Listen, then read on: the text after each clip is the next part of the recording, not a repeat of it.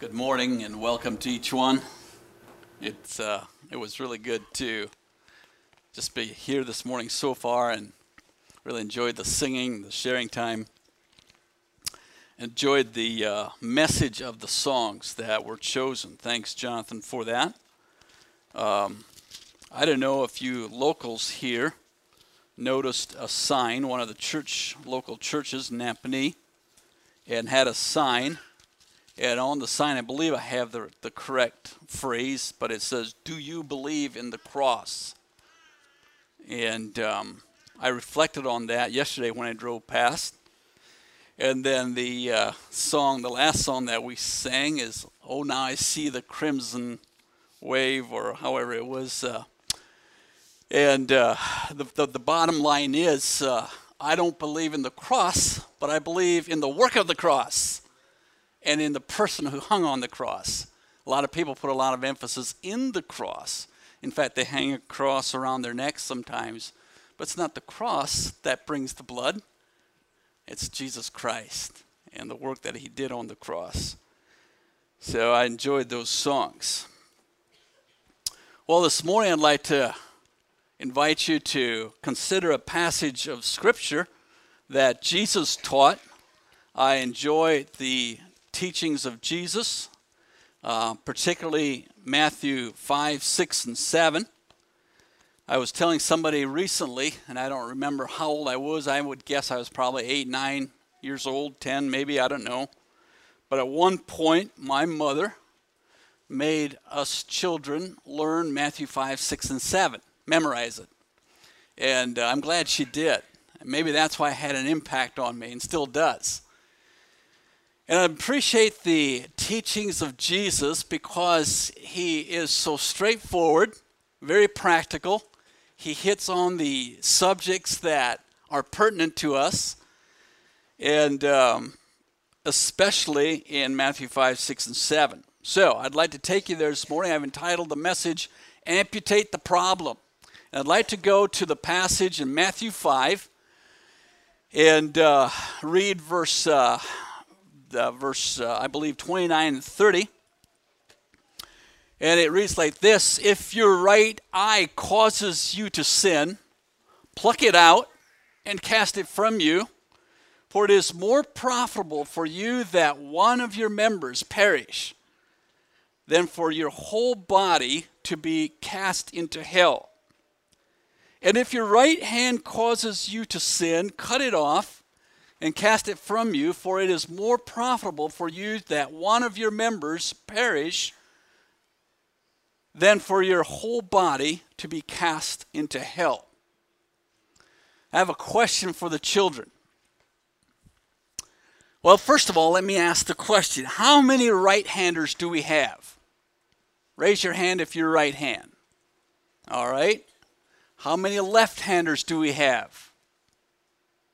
One, two, three, four, five, six, seven, eight, as I count, I believe. Okay, children, 12 years old and younger. Um, what percent do you think are right-handed? Not not just in this congregation, but sort of in worldwide.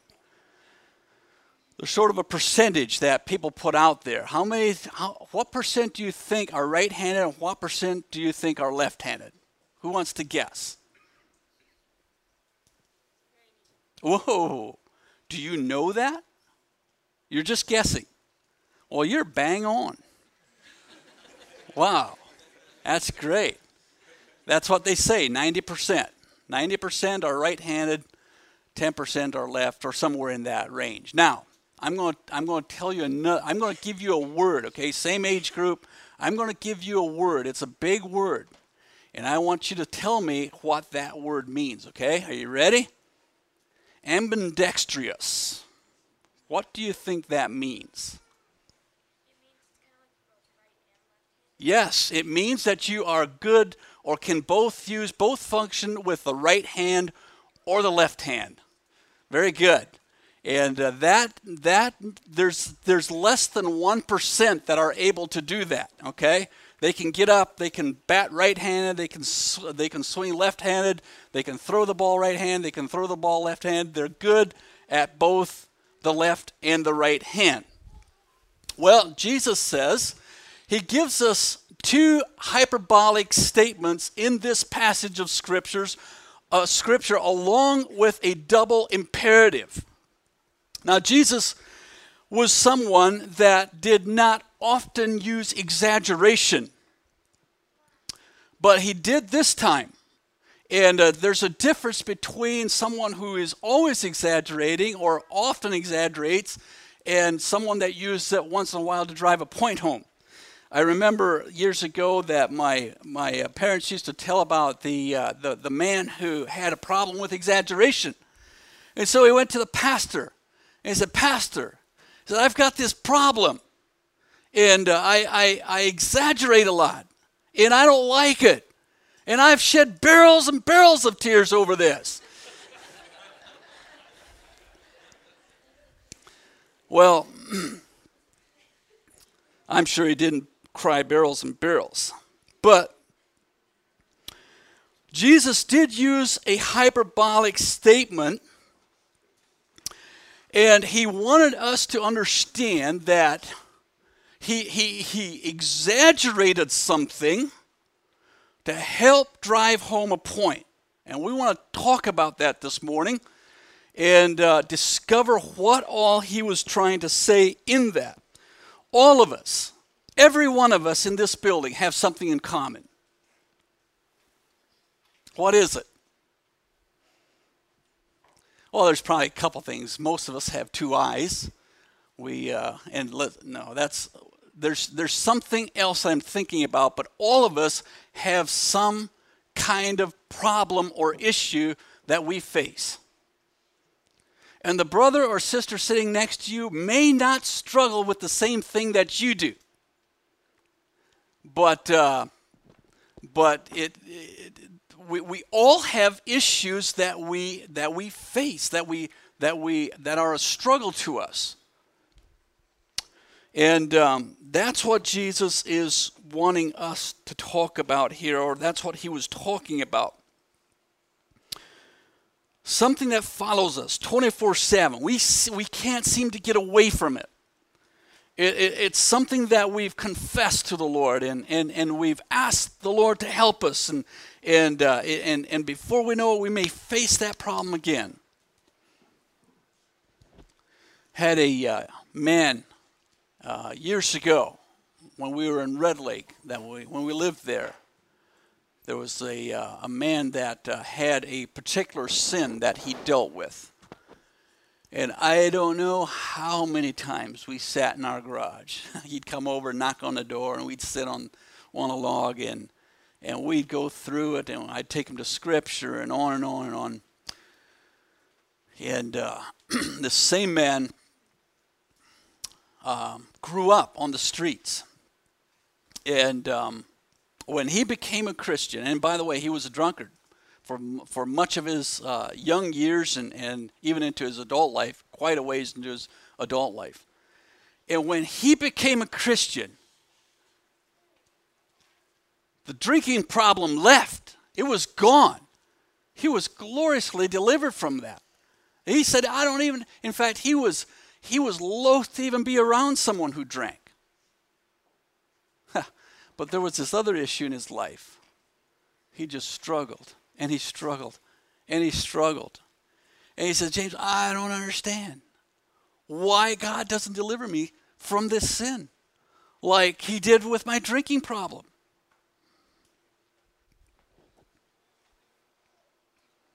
Well, what context did Jesus give this passage of Scripture? Without looking in your Bibles, and if you have not read the previous verses, can someone tell me what context this passage was spoken? What was Jesus saying just before this? Does anybody know?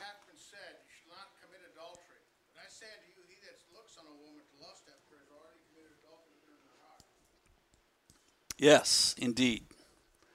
That is the context. Ye have heard that it was said to those of old, You shall not commit adultery.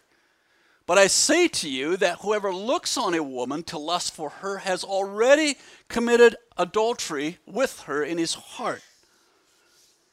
So, is this a subject about lust? Is this only addressing the issue of adultery or lust? Well, I'd like for you to think about what this passage is not doing. Okay? Let's think about what this passage is not doing, first of all, then we'll talk about what it is saying. Jesus is not only addressing the sin of lust.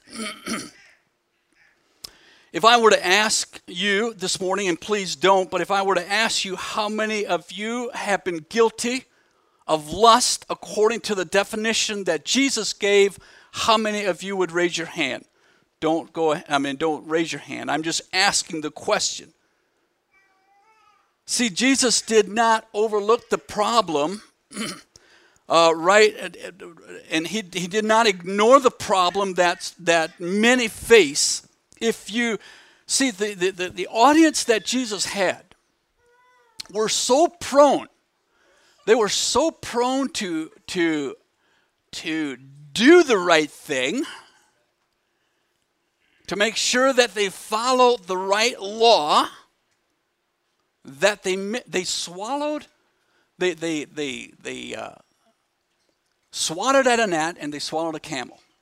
That's what happened. They did not realize that, that adultery is not only the action of adultery, but the motive behind it, the lust problem, is equal to you have already committed adultery in your heart. and so he's hitting it head on. But he was not only talking about lust in this passage.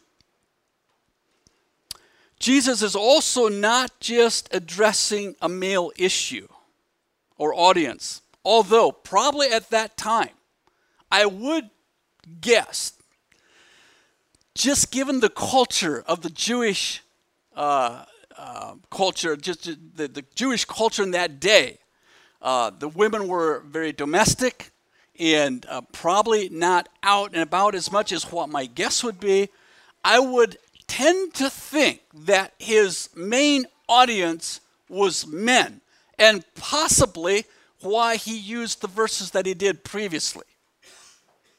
See, he wanted to grab something, he wanted to grab a hold of something that was pertinent to the day and to the audience. But the message is not just to men or those with lust problem, the problem of lust. Um, well, it's true that that lust does uh, tend to be a a sin that men face more readily than women. There are countering sins that women face that men don't tend to face.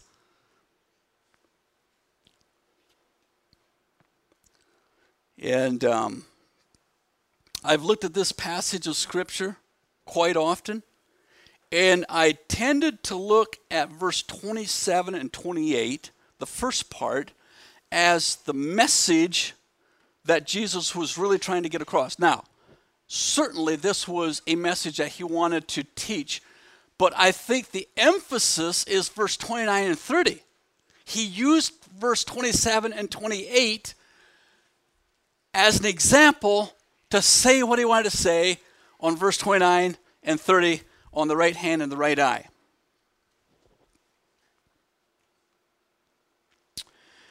The third thing that this passage is not is that Jesus is not teaching us to hate our bodies.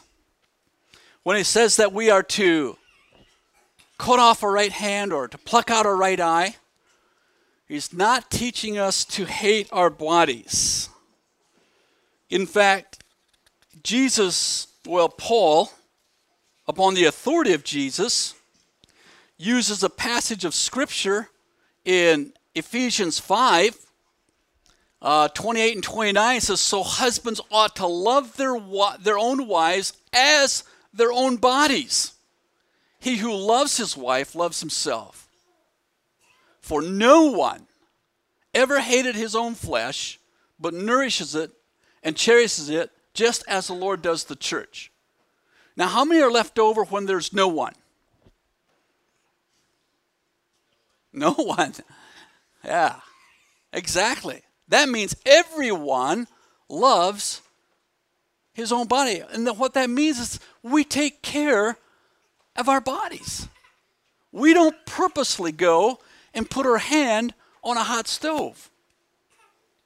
We don't inflict pain purposefully unless there are other uh, uh, dis- uh, destroying issues that we're dealing with in our lives. There is created in the human, um, within, within us as humans, the innate desire for self preservation that wants to protect ourselves from danger and injury or death.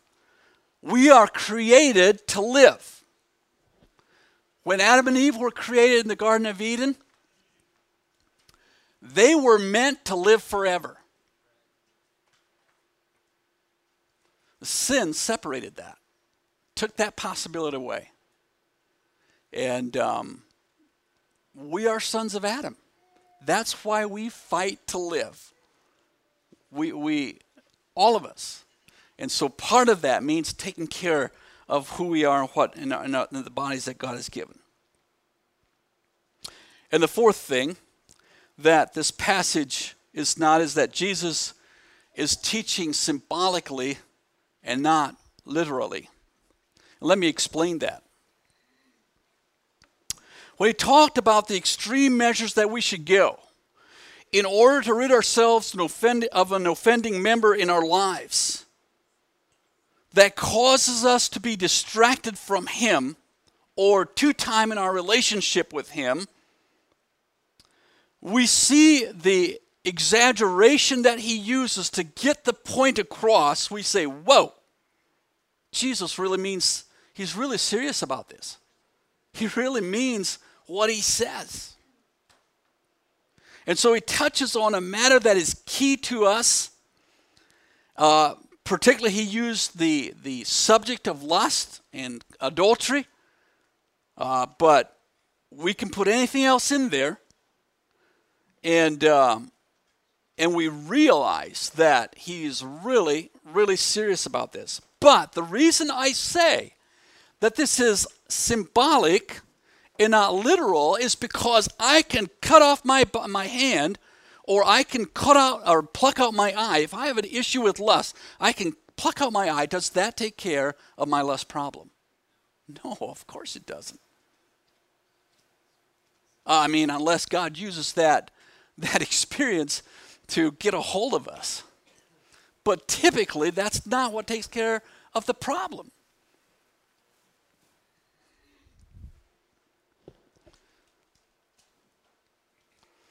So, what is he saying? Well, before we do that, I want to talk about the significance of the right. I knew that this was something that was important. I didn't know how important until I began to study it uh, in Scripture and realized how many times that the Scripture uses or refers to something about the right hand, right eye, right hand of God, or whatever. In Scripture, the phrase the right hand is used or referred to over 160 times. the phrase or refer- reference to the right side is referred to 19 times. It's mentioned 19 times in Scripture. The right ear. Did you know that Scripture talks about the right ear? In fact, he mentions it several different times. What are the times? How, when does he mention the right ear? Think about it. You know, I'm sure what happens? Yes, the slave, the slave who was who was who was a uh, who did not want to leave his master, and he was committed to his master. The law said, take that slave to the doorpost, and uh, actually, I better use this doorpost. and put his ear up to the doorpost and take an awl, a sharp pointed tool, and pierce that ear. And that was the mark that that slave was committed to his master. He could never be sold again. There's another reference to the right ear. What is it? Yes, Peter whacked off Malchus's right ear. There's another reference to a right ear. What is it? I bet you didn't know there was that many references, did you? There's two more, by the way, at least two more. One of them was when when um, when uh, uh, Aaron and his sons were consecrated. They were to Moses was to dip blood and uh, put his finger in blood and, and put blood on his right ear. And I'm not entirely sure what the significance was behind that, but that was part of the process of his consecration to the work that God had called him to. Another time was when uh, a person would come to um, to uh, uh, make an atonement for cleansing, and uh, they were to take olive oil and do the same thing, dip it in, in oil and put it on the right ear. And so there's numerous mentions made about the uh, the right ear. The right cheek. What are we supposed to do with the right cheek if someone slaps it? Turn the other, right? Uh, the, the, the, sheep are on the right. And uh, what are on the left? The goats are on the left. Uh, when a blessing was imparted on someone, what would they do? When uh, we see it with uh, some of the patriarchs that would bless their sons, what would they do? or and also put their right hand on their head to impart the blessing. So it was put on used when when uh, uh, imparting a blessing. And though not in Scripture, no, sorry, this one's first. Uh, Jesus will sit. Uh, where will Jesus sit in the kingdom? The right hand of the Father. And uh, though this is not a scriptural phrase, we use the term when we extend the right hand of fellowship, and what are we re- referring to? It's when we accept someone into the fellowship, right? And it's a, it's a sign of accepting someone into the fellowship. We're, we're extending the right hand of fellowship. And so there's quite a few times in Scripture when, uh, when Jesus or, or, or other uh, references about the right hand. If you take your hand, take your hand and I want you to do it, okay? And I want you to point right up here to this to this word goat. Take your fingers, go ahead, you can do that. Point to that word goat. Close one eye, keep both open and point to it first. Uh, and then close one eye. And now close the other one and open that the other one. Which one jumps? Okay. And there's science behind that. I'm not going to go into that. The other week, my wife was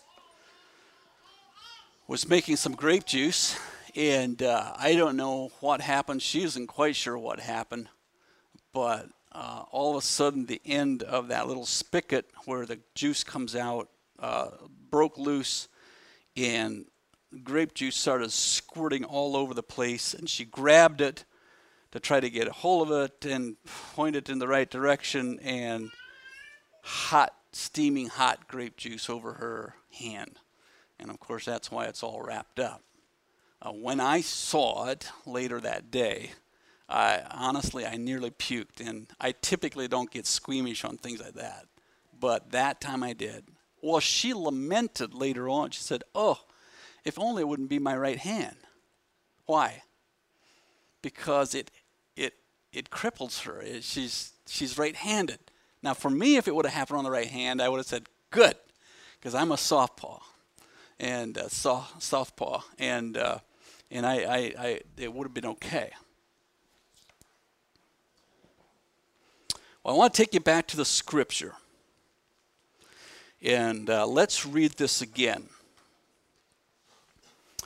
If your right eye causes you to sin, pluck it out and cast it from you, for it is more profitable for you that one of your members perish than for your whole body to be cast into hell. And if your right hand causes you to sin, cut it off and cast it from you, for it is more profitable for you that one of your members perish than for your whole body to be cast into hell. I'd like to wrap up the message with three points when we think about what Jesus was teaching here and what the connection is to the right hand and the right eye and the hyperbolic statement that he made, if I were to ask you the question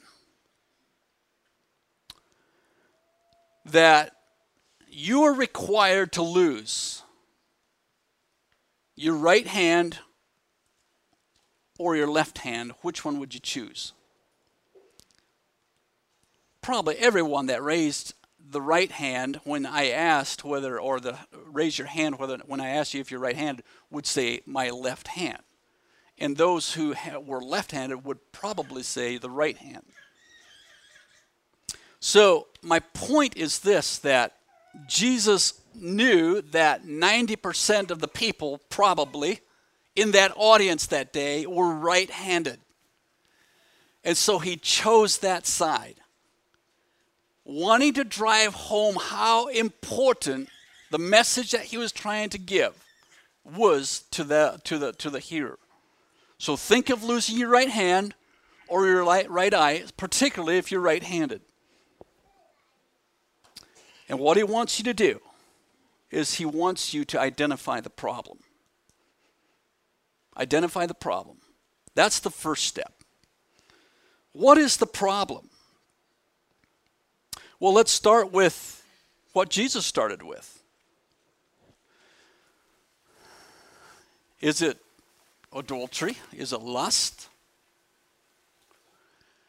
Is the little is the little gizmo in your pocket, guys, and the free access that we have causing you to lust?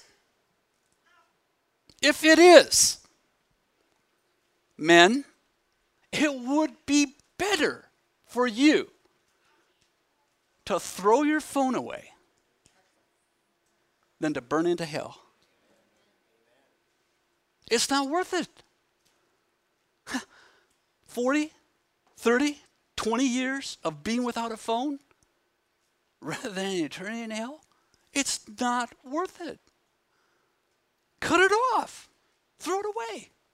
Get rid of it. Or put some kind of put some kind of uh, filter on it that you cannot access anything that would cause you to lust.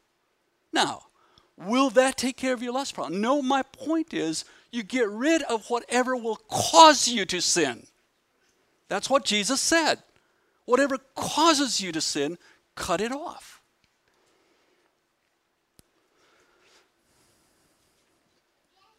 Is it busyness? Is, it, is that the thing that's causing you not to be able to get up in the morning in time to spend quiet time with the Lord? In devotions and in, in prayer? Are, are, are you one who goes from the alarm clock to the shower to work? Or do you have time in your schedule to spend that relationship with the Lord? If it's busyness, hey, listen, cut some things out of your schedule. It's possible to say no. And if you need to say no, it's okay. It's a lot better to say no to something than to burn in hell. If that's causing you not to deepen your relationship with the Lord, is it greed or its twin brother, pride? Is that what's causing you to stumble? hey, listen, if it's greed, then do what Jesus said sell all that you have and come follow me. And it's a lot better to get rid of it now than to lose your life in hell. Pride's the same way. Your image. Is your image more important? Is it more important for you to look good in front of people and make sure that everything looks good in front of people than to be honest with people and honest with God.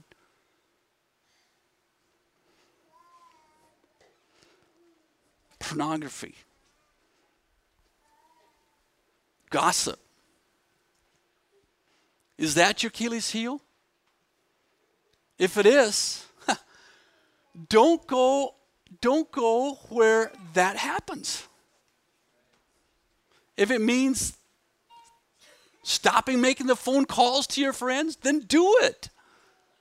Why tear down your brother or your sister and burn in hell? It's, it's not worth it. You got to get a hold of it. Oh, boy, now we're getting pertinent, aren't we? How much time do you spend on Facebook? And by the way, I have a Facebook account. It's it's not that I'm anti-Facebook, but how much time do you spend there? Is it taking away from your relationship with Jesus Christ? If it is, get rid of it. It's not worth. It's not worth become a Facebook junkie and, and have your relationship with Jesus altered or, or hindered. Recreational pursuits, same thing. I'm not anti-recreation. I love I love sports. Is it getting in the way with your relationship with Jesus Christ? And if it is, then stop it. It's a lot better to get rid of it than to burn in hell. Self-righteousness. you know, some people don't even realize they have a problem. They're too self-righteous to see it.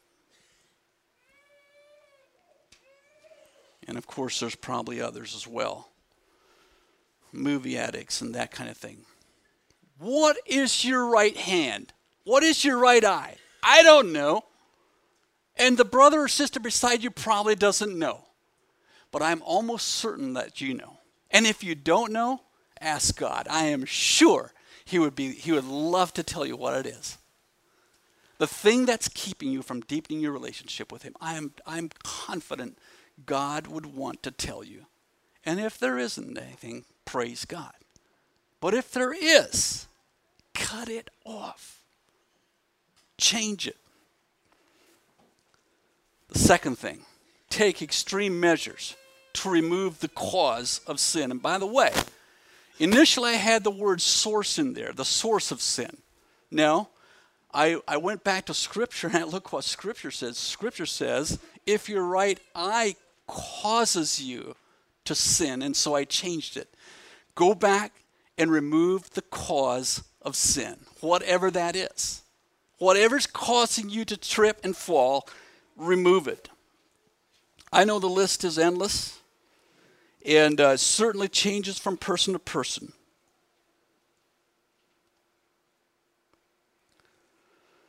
When Jesus addressed the issue of lust with his audience that day in adultery. Um, he was not condemning the male sexual drive. That is God created. That's not what he was condemning. What he was what he was driving at was that we think, sometimes we think that lust is only a problem between me and God. But that's wrong my lust can affect my whole family and my relationships. It's not just about you and God.